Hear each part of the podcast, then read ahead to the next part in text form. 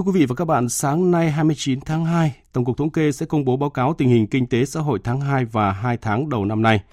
Với sự khởi đầu tốt của nền kinh tế khi cả ba chân kiềng tăng trưởng quan trọng là đầu tư, xuất khẩu và tiêu dùng đều đang bật tăng mạnh mẽ, cho thấy những tín hiệu tích cực, triển vọng tươi sáng của kinh tế Việt Nam năm 2024, năm tăng tốc, bứt phá và có ý nghĩa đặc biệt quan trọng trong việc thực hiện thành công kế hoạch 5 năm 2021-2025.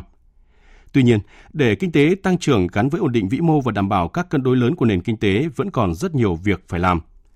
Bình luận của biên tập viên Nguyên Long về những tín hiệu tích cực cho một năm kinh tế khởi sắc. Mời quý vị và các bạn cùng nghe. Hàng loạt các công trình dự án trọng điểm được tăng tốc thi công với tinh thần chủ động, chạy đua với thời gian, ăn tranh thủ, ngủ khẩn trương, làm việc 3 k 4 kíp, xuyên lễ, xuyên Tết, không để tình trạng đầu năm thong thả cuối năm tất tả. Nhờ thế mà ngay sau khi chính phủ giao kế hoạch đầu tư công năm 2024, đến nay các bộ ngành địa phương đã phân bổ chi tiết được gần 97%. Với quyết tâm tiêu hết tiền đầu tư công của năm nay một cách hiệu quả, các dự án quan trọng quốc gia có tính lan tỏa liên kết vùng với tổng số hơn 688.000 tỷ đồng sẽ không chỉ góp phần hoàn thiện cơ sở hạ tầng thiết yếu, mà đây còn là nguồn vốn mồi, dẫn dắt, thu hút nguồn lực từ các thành phần kinh tế khác, phục vụ cho mục tiêu phát triển kinh tế xã hội, động lực quan trọng hàng đầu thúc đẩy tăng trưởng.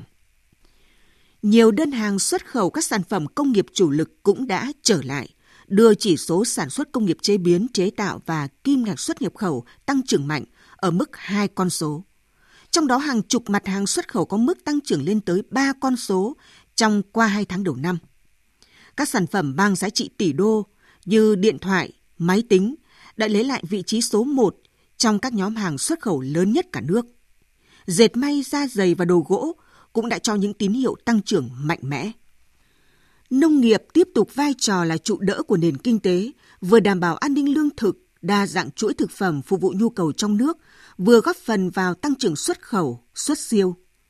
Nhiều mặt hàng nông sản vẫn giữ được vị trí tốt đầu trong xuất khẩu trên thế giới như cà phê, lúa gạo, hạt điều. Trái thanh long, sầu riêng tiếp tục cho giá trị gia tăng cao nhờ xuất khẩu chính ngạch và dần khẳng định thương hiệu tỷ đô, hứa hẹn cho ngành hàng rau quả Việt Nam có khả năng lập đỉnh mới, vượt qua con số 6 tỷ đô la kim ngạch xuất khẩu trong năm nay.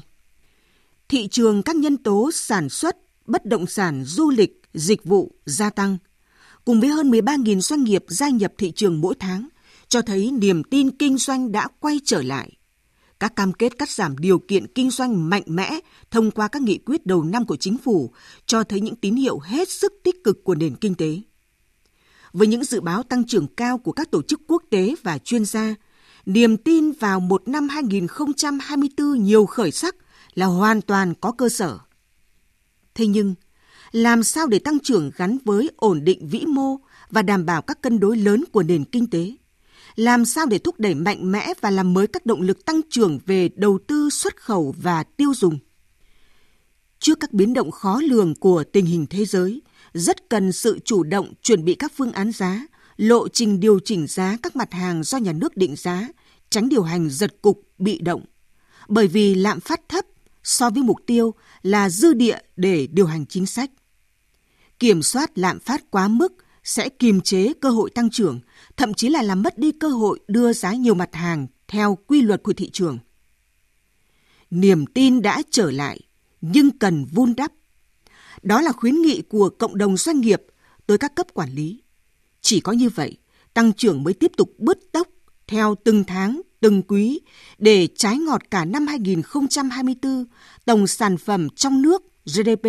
đạt được mục tiêu tăng trưởng từ 6 đến 6,5% như nghị quyết của Quốc hội và Chính phủ đã đề ra.